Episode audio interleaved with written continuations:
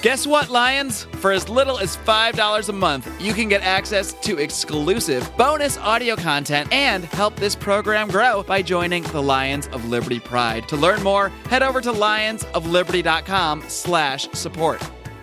We need to stand up and say enough. We've had enough. We want energy choice. We want freedom. We want individual liberty. Welcome to the Lions of Liberty podcast. Here's your host, your guide, your shining beacon of liberty, Marc Clair.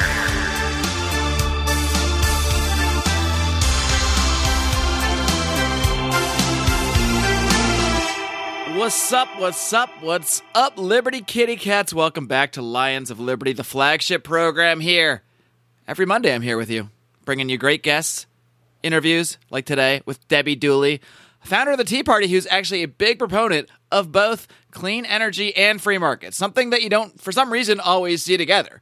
Now, Republicans always seem to speak of free markets, but seem to really cringe at the idea of solar energy and that sort of thing, while Democrats really want to push their view of what clean energy is on everybody else through the force of government. So I was really excited to find someone who pretty much rejects both of those paradigms, and I want to thank member of the Lions of Liberty Pride, Thomas Baldwin, for recommending this guest, Debbie Dooley. I think you're really going to enjoy our conversation. We talked about so much stuff, which means you might want to check out today's show notes, which you can find over at lionsofliberty.com slash 307 this being the 307th edition of this program. And as I've mentioned for the last couple weeks, we are giving away five free signed copies of Liberty Force number one by Johnny Adams, our good friend from the Johnny Rocket Launchpad.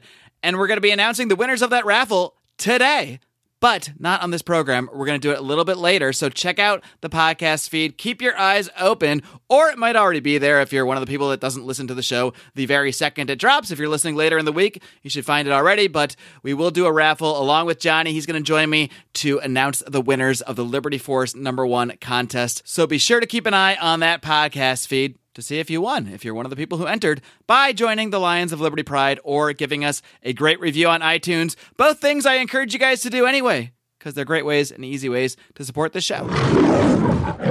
Today's guest is one of the founders of the Tea Party movement. She is also the co founder of two conservative environmental groups, the Green Tea Coalition and Conservatives for Energy Freedom. I am very pleased to welcome Miss Debbie Dooley. Debbie, are you ready to roar? I sure am. Let's roll and roar. Debbie, now that was one of the that was one of the better responses I've gotten to that question, I gotta say. Well, good. I'm glad. I'm thrilled to be on your show and I'm thrilled to have you here. And you know, Debbie, between your history helping to start the Tea Party movement, and and you've also taken a stand for solar energy, despite uh, some major backlash from a lot of right wing groups, it's it's pretty clear you have no problem going against the grain in life. So, uh, when did you first start to realize that you were a, a, bit of a contrarian, either when it comes to politics or maybe just life in general? Well, I guess it really started when I was six years old. I, we lived in Bogalusa, Louisiana, and my nanny and papa, which was my mom's mother and dad. It was my birthday, and they got me. I was quite a tomboy, and they got me a cowgirl outfit for my birthday. And I got upset, and I told them, asked them to take it back, that I wanted a cowboy outfit that I wasn't a sissy. so you were you were rejecting gender norms before it was the cool thing to do, I guess, huh? I was. I, I was like, I want a cowboy outfit. So did you get that cowboy outfit then? I I did. I got a cowboy. they went outfit. right to the store and traded that thing in, huh? Well, they didn't go right to the store, but the next day I had it. well, great, and it seems that like that attitude has sort of carried over, uh, at least when it comes to to politics. So, uh, can you tell us a little bit about your background uh, and how you first got involved in politics, and, and what really drove you to get very active uh, when it comes to the energy sector? Well, I actually began in the political arena when I was a senior in high school in 1976. Uh, I got involved with uh, it was Gerald Ford's presidential campaign against Jimmy Carter. And I actually supported Ronald Reagan during the primary, but I was a senior in high school. I've been active ever since. I was elected a delegate to the 1988 Republican National Convention that was held in my home state of Louisiana. It was in New Orleans. Uh, I have been a political activist for decades. I uh, actually uh, was one of the national founders of the Tea Party movement that began in 2009. But I have to tell you, as far as I was concerned, and as far as a lot of folks were concerned, uh, it actually, the teapot, proverbial teapot, started boiling over under the George W. Bush administration because he had big government programs, no child left behind, the prescription drug program, and the real backbreaker for, for me and for others was the Wall Street or TARP bailout. That was something I was appalled at. I think that a lot of the CEOs should be, you know, should have went to jail because if that had been the average American and we had that much mismanagement and some of the, uh, you know, borderline illegal things they were doing, we would still be in jail. People were sitting around the United States, conservatives, like we did not have a party. And then after Barack Obama took over, then it started to be bailout after bailout after bailout, and we heard Rick Santelli's rant on the Chicago trading floor. And I made a call to Freedom Works, and because I had be, began to be active with them, and I said I want to hold a tea party. And, and you know the rest is history. Uh, they said, okay, there's a conference call with top conservatives on Twitter. Be on the conference call and I was, and the rest is history. So you heard that rant by Rick Santelli. It's, it's become pretty famous by now. You heard him mention a Tea Party, and, and that kind of inspired you to go directly use that term to sort of ignite that movement, then, huh? Yeah, I did. There were 22 of us on that call. Uh, the movement was, you know, actually began under, you know, the Bush administration, but we did not know what to call it. And Rick Santelli's rant, there were light bulbs that went off, you know, preferably light bulbs in the heads of 22 of us. Uh, and we were on that call and we began to plan the first round of Tea Party. Uh, the first Tea Party, which was held on February 27th of 2009. The rest is history. I mean, it, it, it began then, and in the early days, there was actual discussion about uh, whether or not we wanted to form a third party or work to reform the Republican Party because there was as much anger at Republicans as there was at Democrats at that time. I'm curious looking back. It's been um, oh, almost 10 years, not quite, since the, the founding of, of that movement. And do you see it as having had a positive impact either on the Republican Party or uh, as opposition to to the Democratic Party when they were in power, uh, or do you think it's lost any of its juice along the way? Well, I think it absolutely has had a positive impact on you know especially Republicans because all of a sudden instead of talking about how much we can spend, they're talking about how much can we cut. And I think it absolutely has had a positive impact on on both parties. I mean, we helped stop a lot of. Uh, we could not stop Obamacare, but we gave it our best shot. And I mean, it, it's had impact. I think the Tea Party movement actually set the stage for Donald Trump, believe it or not, and, and some of the things that we did, or Ted Cruz and or Rand Paul. So I think we have had a positive impact. I think the Tea Party uh, movement has evolved. I mean, we're still strong, but uh, around 2010, a lot of the local Tea Party groups began actually focusing on the state and local level and not just the federal level because we realized that if we're going to take our country back and impact it for positive that uh, you know we needed to start at the bottom up and you know that that's what we did and you know i helped lead a movement to oppose uh, public financing of sports stadiums in georgia where i actually worked with uh, different folks across the political spectrum coming together to to fight all of this. And they just put out a, a big load of money for a stadium down there in Georgia, huh? Oh, absolutely. And I fought it. We, you know, we lost, but we still put up a good fight to let them know, hey, we don't support this. I mean, my thinking is if a billionaire wants a new sports stadium, then by God, he can pay for it with his money and not milk the taxpayers for it. The Atlanta Braves Stadium was the same thing. They moved to uh, Cobb County and built a new stadium. I opposed that as well, and a lot of Tea Party activists did as well. We, you know, we worked across the aisle with Democrat, different Democrat groups uh, both sides came together to oppose that. Like you've been mentioning here, a lot of your political involvement.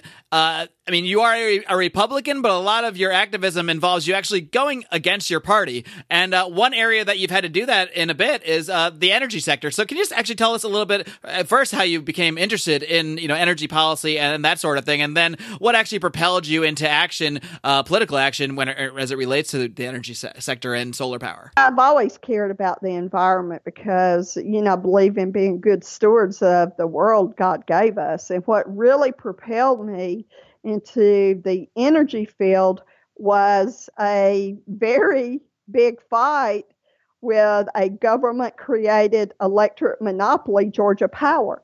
They were building two nuclear reactors at Plant Vogtle.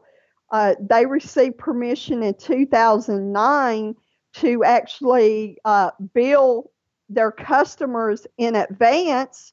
Uh, and in 2000, I would say in 2013, to, well, 2012 timeframe, uh, it began to, we would see news reports about the cost overrun at Georgia Power uh, with their plant Vogtle.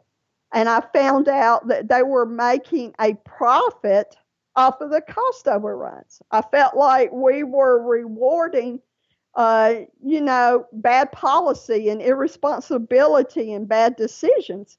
So I actually supported legislation that would actually limit the cost overruns that they were making off of their financial mismanagement at Plant Vogtle. It didn't even make it out of committee because Georgia Power had so much clout. So I began to look for ways to provide competition and choice for Georgia Power and these giant electric monopolies. I came to the decision it's time to unplug monopolies, that, you know, they have too much power. But I did research and I found out that solar, I mean, I love solar because it's individual liberty and freedom. It's good for the environment. I care deeply about the environment. I believe man is damaging the environment. But solar to me meant individual liberty and freedom. The average private property owner, uh, you know, they can't go out and build a power plant, but they can install solar panels on their rooftop. So I began to be, you know, become a very big solar advocate. I got involved with a very big fight uh, off the bat with Georgia Power over each year the integrated resource plan. Georgia Power and the Public Service Commission have to agree on future plans and energy mix and all that. And that's something that they had to agree on. And some of the Republican members of the Public Service Commission said, hey, you're supposed to investigate to see if it would be in the best interest of ratepayers to add more solar to the mix. They did not do that. So the commissioners began pushing for Georgia's uh, power to add more solar to their energy mix, and Georgia Power and some of their allies pushed back.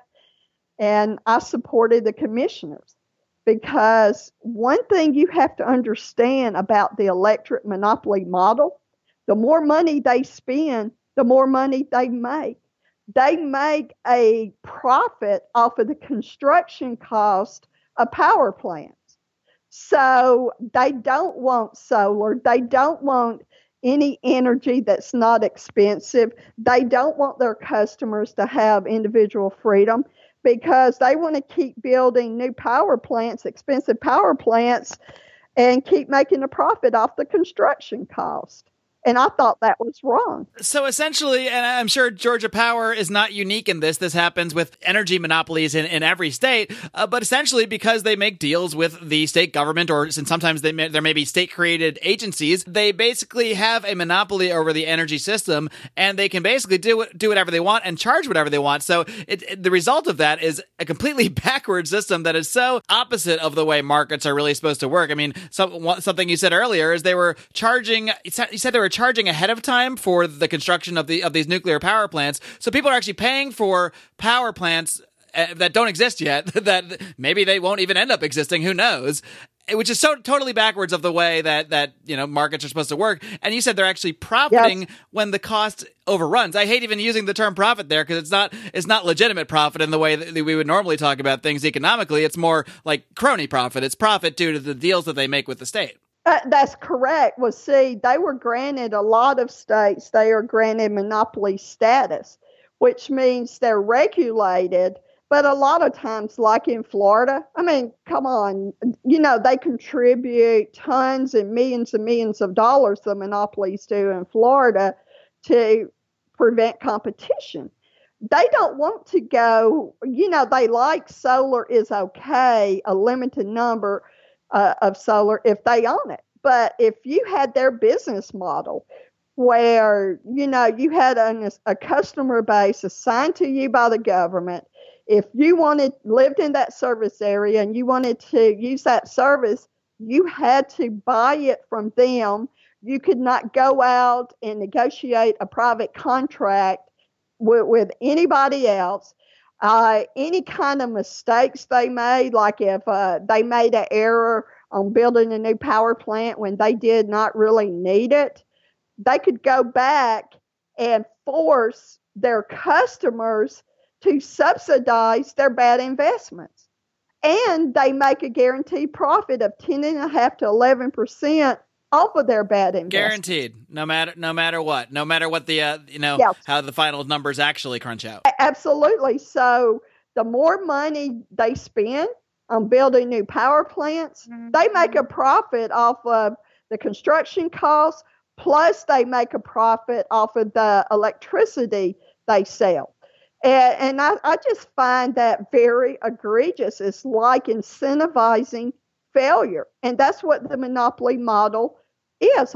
Plant Vogtle here in Georgia, they made it because Westinghouse went bankrupt. Georgia Power Southern Company does not even know if they're going to complete the two nuclear reactors.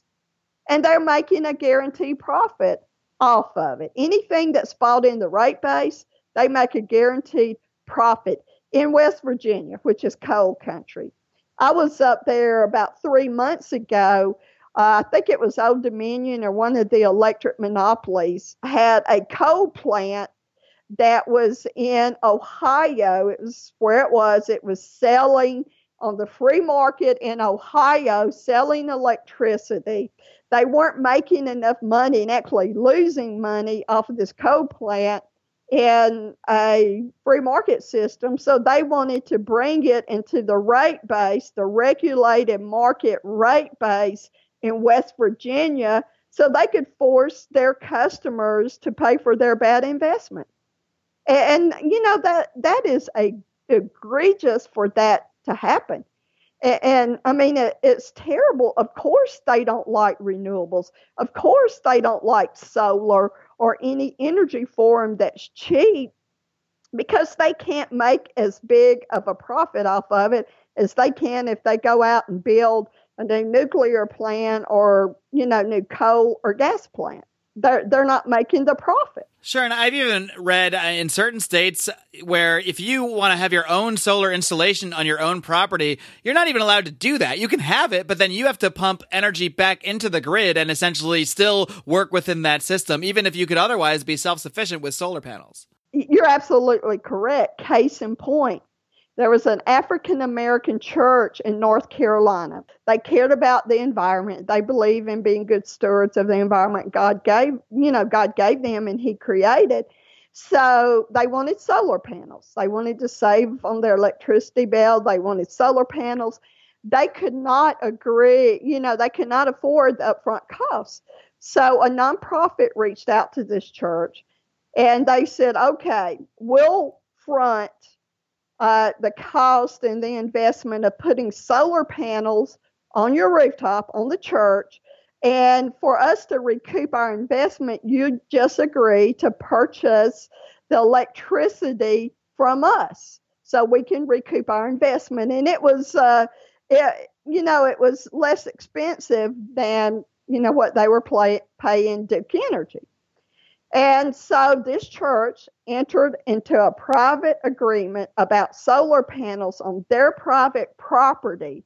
Duke Energy found out about it and said, nope, this is a monopoly status. Uh, we're the only ones that, under North Carolina law, that can sell electricity. Uh, and, and they took them to court. They sued the church and they sued the nonprofit for that.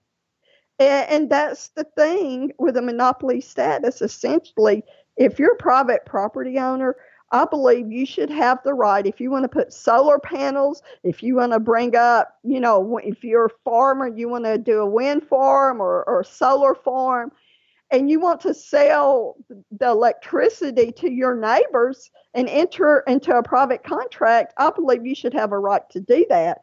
But under the monopoly model, you can't do that. You you know that the monopolies believe that the power you produce on your private property belongs to them. It does not belong to you. Yeah, and this really seems like something that should be, should, if we lived in a ration, more rational world politically, something that Democrats and Republicans should all agree on. I mean, if you're a Democrat who supports solar power and the environment and that sort of thing, you should definitely be in favor of people having as much freedom to use solar energy as possible. And if you're a Republican and supposedly value individual freedom, you should also value people setting up solar panels if they so choose and selling that energy if they so choose. And yet somehow nothing gets done on this issue and, and these monopolies uh, sort of remain in place. So, uh, what what can we do? I guess uh, strategically or politically to to fight this system because regular human beings, I think, if you explain to this this system to them, are, are appalled by it. But I guess it's just not maybe on, on people's radars so, so much. Well, I think it, it takes issues to be on people's radar in Nevada. You know, a lot of the casinos, you know, some of Sheldon Adelson and some of the other casino owners were saying, "Hey, we have a lot of steam. We have big casinos."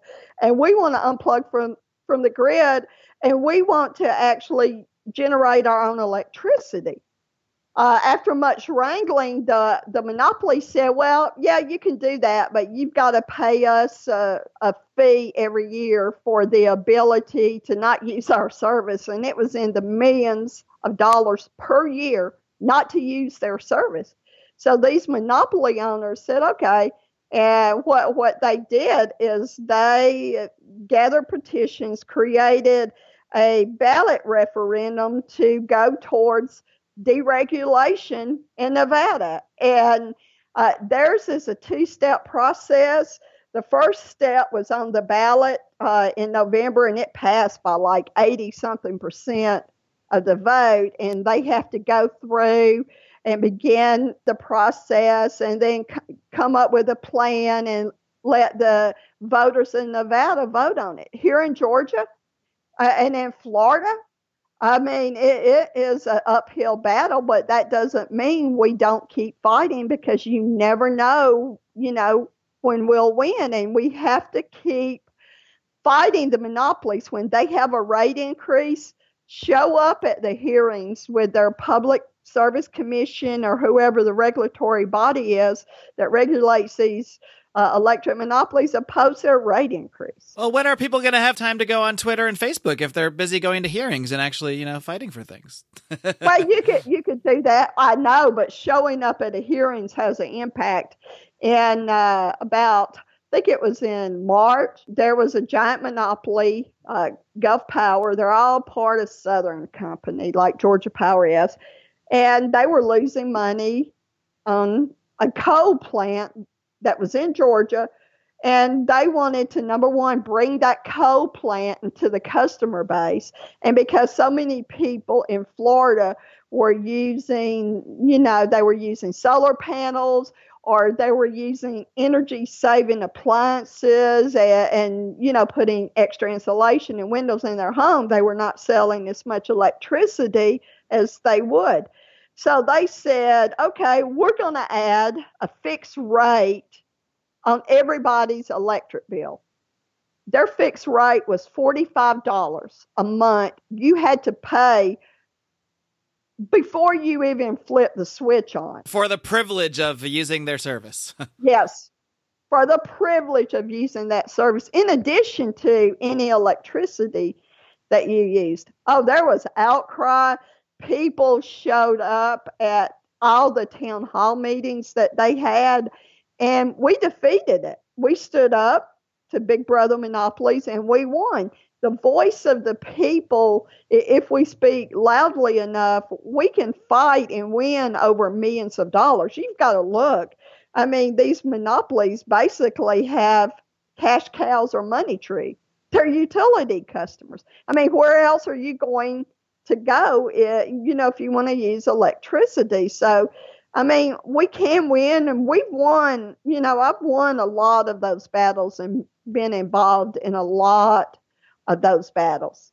And that's something that we can win is, you know, we need to stand up and say, enough.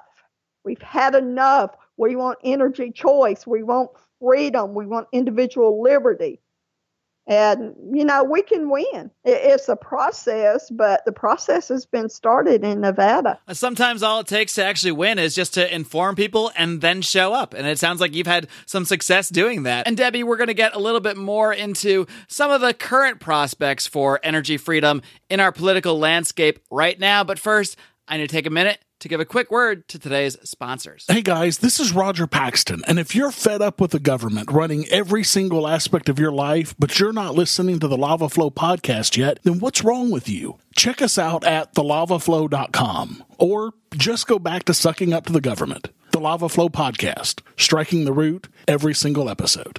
This is Chris Spangle, and I am the host of We Are Libertarians, which you can find in iTunes, Google Play, or at WeAreLibertarians.com. We are a podcast that brings you all of the irreverence that modern politics deserves by examining current events from a libertarian perspective. So please check us out at WeAreLibertarians.com. Hey everyone, the Johnny Rocket Launchpad is Liberty. Each week we strive to bring you the best guests in talk radio. The Johnny Rocket Launchpad delivers weekly interviews of noteworthy politicians, experts, and activists. The Johnny Rocket Launchpad is bringing the party to the Libertarian Party and launching ideas in your direction. Check us out at johnnyrocketlaunchpad.com. You can hear me, Kurt Nelson, and the beautiful Heather Nixon talk about the ideas of liberty, rock and roll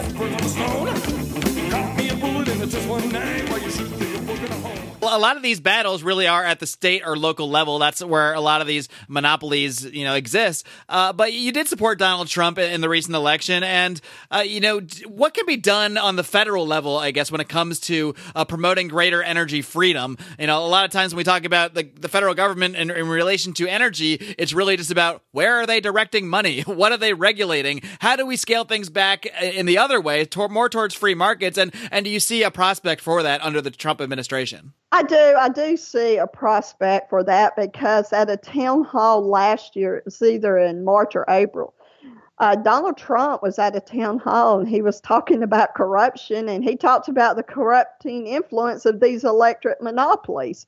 So I think one of the things that would would uh, that the federal government could do is you know like give tax tax credits or tax breaks and you know, I'm not big on subsidies. You know, I don't like the government picking winners and losers.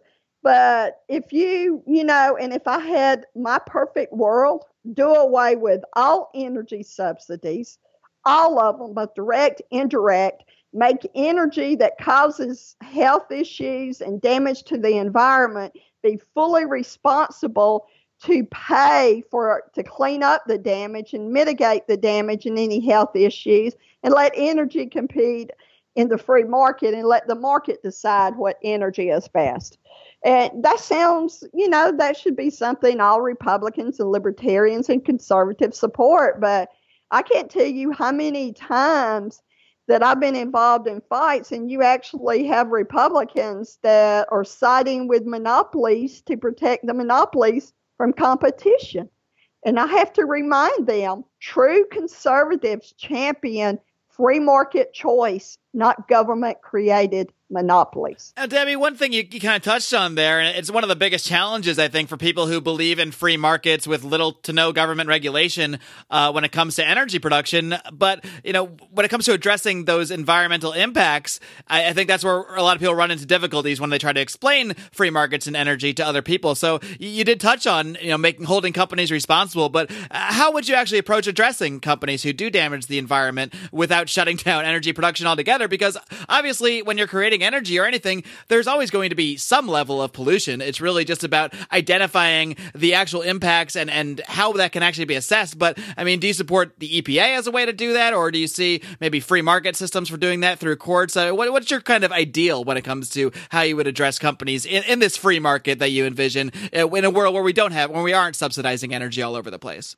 Well, no, you know, number one, I'm not real fond of the EPA, even though it was started by Republican Richard Nixon. Uh, I don't believe that the government should try to regulate an industry out of business. I'm not anti coal. I'm not anti oil, anti gas, you know, anti fossil fuel.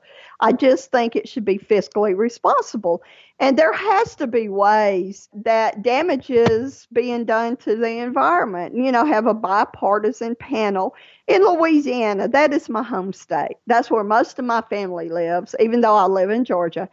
In Louisiana, a lot of the oil companies that have drilled offshore and in the Gulf for so long, they've destroyed the marshlands in Louisiana, which is vital uh, the marshlands are, are vital because they act as a barrier to hurricanes coming on shore and they help to weaken hurricanes. So, a bipartisan group of elected officials in South Louisiana, both Republicans and Democrats, are taking these oil and gas companies to court and saying, suing them, saying, You caused the damage to the marshlands you pay for it. The taxpayer should not do that. I mean, in Louisiana, that's a proven example. They have data to back it up. And, you know, in situations like that, it is where they should, you know, that those oil and gas companies should be responsible for the cleanup. I'm not talking about going out and say, okay, you know, pulling numbers out of the hat. I'm talking about numbers that can be proven. Does the EPA regulatory approach actually hinder what you, what you're talking about, where companies, where you would actually sue companies, uh, go to court, get the actual damages for the actual damage they cause, and not just an arbitrary number or an arbitrary limit to pollution, or or the, the approach that the EPA does take? The EPA is, I mean, and they do some good because you know, but I think there's been a lot of overreach within the EPA under the Obama administration. So I don't like cigarettes at all. I don't like cigarette smoke, but come on, don't keep don't tell me that cigarette smoking is bad for my health while you keep putting higher taxes on it and, and things like that. I, I just believe in a free market approach to it and like with the damage. I mean, that's what I'm talking about, like in Louisiana. And a lot of times, what will happen is little political shell games that I've seen happen in Congress is that EPA will come up with, say, hey, this is a regulation, then Congress uh, will actually give these energy companies money. Oh, yeah, but don't worry about it. It won't cost you. They'll give them tax breaks and all kind of subsidies to help pay for that. I just think, you know, that it, we need to end the subsidies. I mean, I'm a strong believer in that, but I believe if you're going to give subsidies to one energy form, you need to don't pick winners and losers and just uh, you know be across the board with it. You know, in the real world, end it all. Let energy compete on a level playing field in free market. Let the market decide. And I, I'm betting that if that were the case, there'd be a lot of people going to to solar and other energy forms. That sounds a lot closer to the world I, I want to live in too, Debbie. I mean, it, it is. Come on, let let's let's do that. One more thing I did want to ask you about: uh, you did support Donald Trump, and uh, he did recently leave the Paris Accord, um, to much to the dis- dismay of many on the left and the mainstream media. And I think climate change is another difficult issue that people that advocate free markets who who don't hate the environment, even though that's often the stereotype, it's difficult for them to address. So, what is your approach to speaking about the climate change issue? And, and do you support Donald Trump leaving the Paris Accord? I mean, what sort of approaches would you advocate for for addressing that issue for people that are concerned with it? Well, number one, uh, you know, I, I opposed the Paris Accord, and one of the things that I had said is, look, let's amend it let you know stay in but gut it so you know we would have a seat at the table just go through just basically gut it but uh, and if you can't leave well they couldn't so they left. Uh, i don't like giving sovereignty of the united states over to a, a central body just like i do, you know I, I just have a problem with that I don't like funding other countries, you know, just, you know, like with all these wars we get involved in. I mean, we, we go, you know, like in Afghanistan. But why do we keep rebuilding their infrastructure for the terrorists to go through and bomb it and destroy it the next week? And, you know, it's just things like that that really bother me. And as far as the environment, is I believe we're damaging the environment. I, I don't think, I, I, think climate change, we've always had, climate has always been changing since our times. I mean, you have the flood. I mean, our climate has always been changing.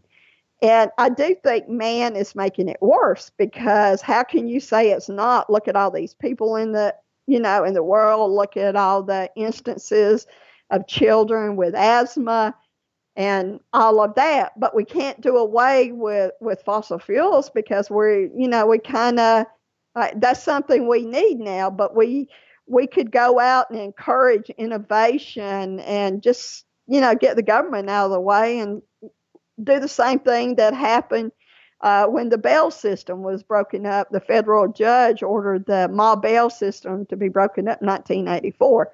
Up until that time, the only people that had mobile phones were rich people that rode around in limousines and carried the big phone in a bag. It cost an arm and a leg to call long distance. Uh, the Bell system was, was broken up. Government had some regulation, but got out of the way. And look at the innovative technology we have now. We carry around mini computers.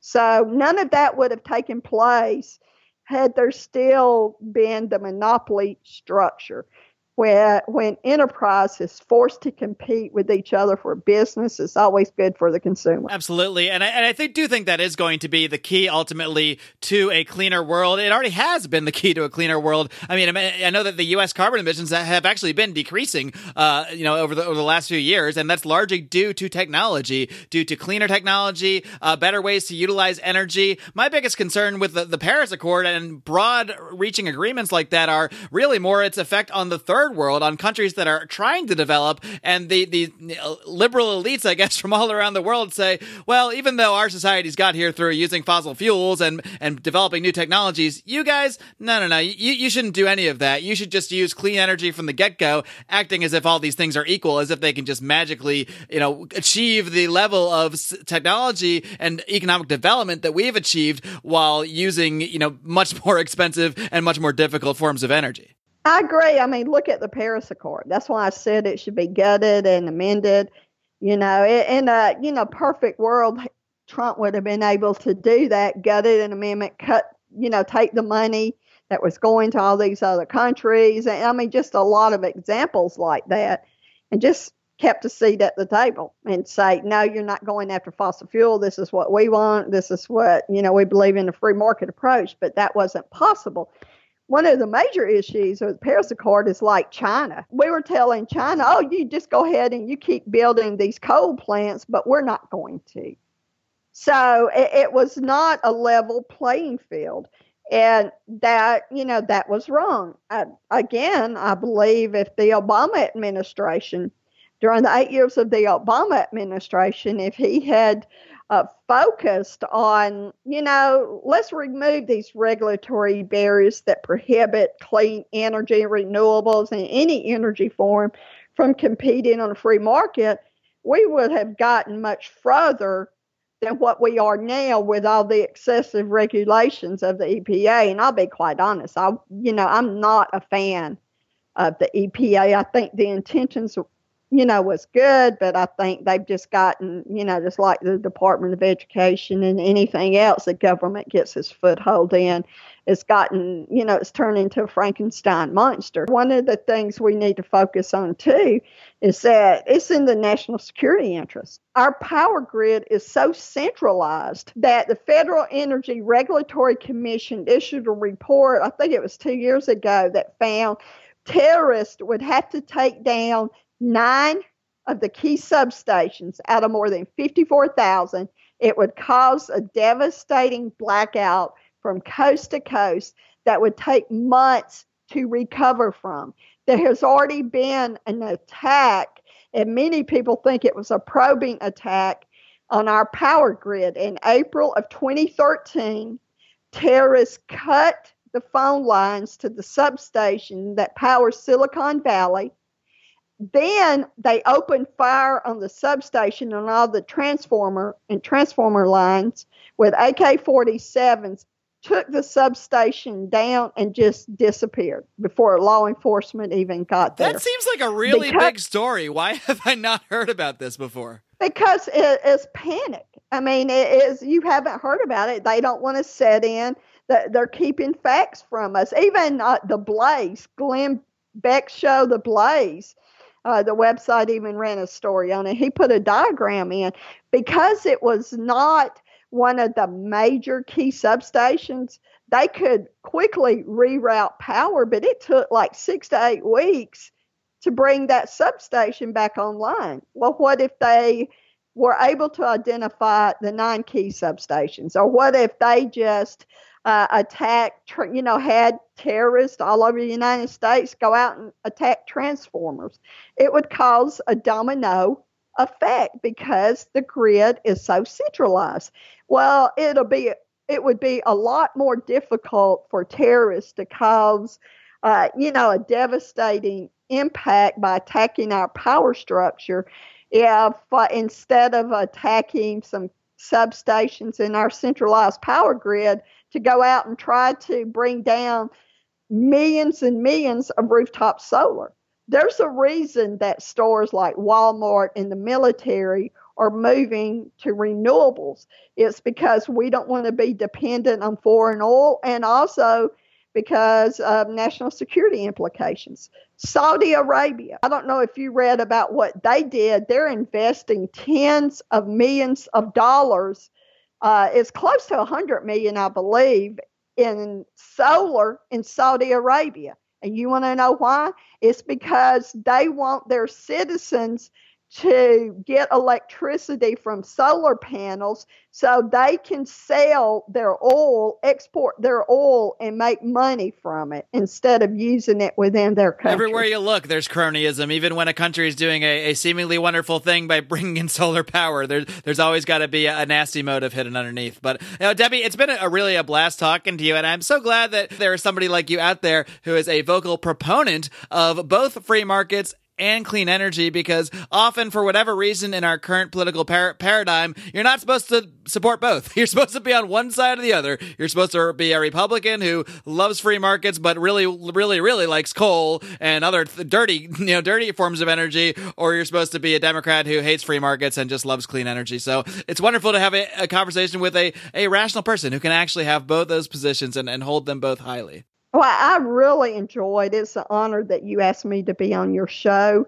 And I look forward to listening to the podcast and we can keep fighting the good fight. We have truth on our side. We have right on our side. And we're going to keep fighting. And thank you very much. Well, thank you, Debbie. Before I let you go, why don't you just let everybody out there know how they can uh, find the work you're doing and, and how they can get in touch with you? Well, you can email me at Debbie, D E B B I E, at energy freedomusa.org. That's Debbie at energyfreedomusa.org. Uh, we have Green Tea Coalition has a Facebook page, and Conservatives for Energy Freedom also has a Facebook page. But if you email me, I'll send you the links to everything so you can see. Well, Debbie Dooley, like I said, it's been an absolute pleasure speaking to you. Keep up the great work. You too. Thank you. All right, kitty cats, I hope you enjoyed my conversation with Debbie Dooley. A very lovely, wonderful, nice woman. It was a pleasure speaking with her. Please do look into her work. It's very rare that you find people that are conservatives or libertarians or small government minded who are also very big on promoting the environment and discussing ways that the free market can protect the environment, can provide better energy and lives for everybody without destroying the earth, as we so often hear could be the only result of such policies. And this is such a great tie in to the current project that we're working on funding through DonorSee, the great DonorSee app created by Gret Glyer, past guest on the show. If you don't have the DonorSee app yet, I don't know what you're waiting for. You don't need to be rich to help people. You don't need to have a lot of spare change, but all of you probably get a coffee once in a while. All of you probably have an extra beer or two that you don't need, an extra slice of pizza, whatever. All of you can afford to toss a buck or two to some of these great projects because that even that little amount of money does make a great difference. So if you haven't downloaded the DonorSee app, go to your app store on whatever device you use, download that thing, or go to donorsee.com and sign up. It takes hardly any time. It's so easy and such a great way to fund projects around the world that really do improve the lives of people. And the one we're working on right now is a project in Haiti, which listeners of this program will know was basically destroyed by the Clintons after their earthquake. Obviously, the earthquake caused a lot of damage, but the Clintons and the Clinton Foundation, they caused a lot more damage in Haiti. You can hear more about that in my interview with Chuck Dixon, comic book writer Chuck Dixon, who did the graphic novel of Clinton Cash, which talks all about that stuff. But not to digress too much, I'll of course post a link to that in the show notes for today's show at lionsofliberty.com slash 307. But the project we're looking at now in Haiti is a recycling project, basically, because there are plastic bottles all over Haiti. And what they're doing here is building a team to collect all this plastic, get it out of the environment, make sure it's not causing harm. But not only that, they're going to then use plastic bottles to build a house out of all these bottles. So not only are they going to clean things up, but they're actually going to build a structure that the team can use as a retreat and as their home base for all their recycling activities. So it's not just merely a recycling and cleanup project that helps the environment, but it's also going to go to productive use. Really, it's a wonderful libertarian project. Again, I call this stuff libertarian because it's all voluntarily, it's all done without the aid of government or NGOs. It's all just people helping people. The way that we as libertarians or people that are liberty minded try to get things done, try to have things done without using the coercion of government. And DonorSee and the great work being done by Gret Glyer, along with Pride member Clint Rankin and his group Walk the Walk. If you haven't joined up with that, find Walk the Walk on Facebook or go to walkthewalktofreedom.com. That's where you'll find all the information about the various projects we're funding. As well, of course, he posts those over in the Lions of Liberty Forum, our private Facebook group, where we have a lot of great discussions. If you're not in there already, be sure to search that in your little search bar on Facebook. If you just type Lions of Liberty Forum, it should pop right up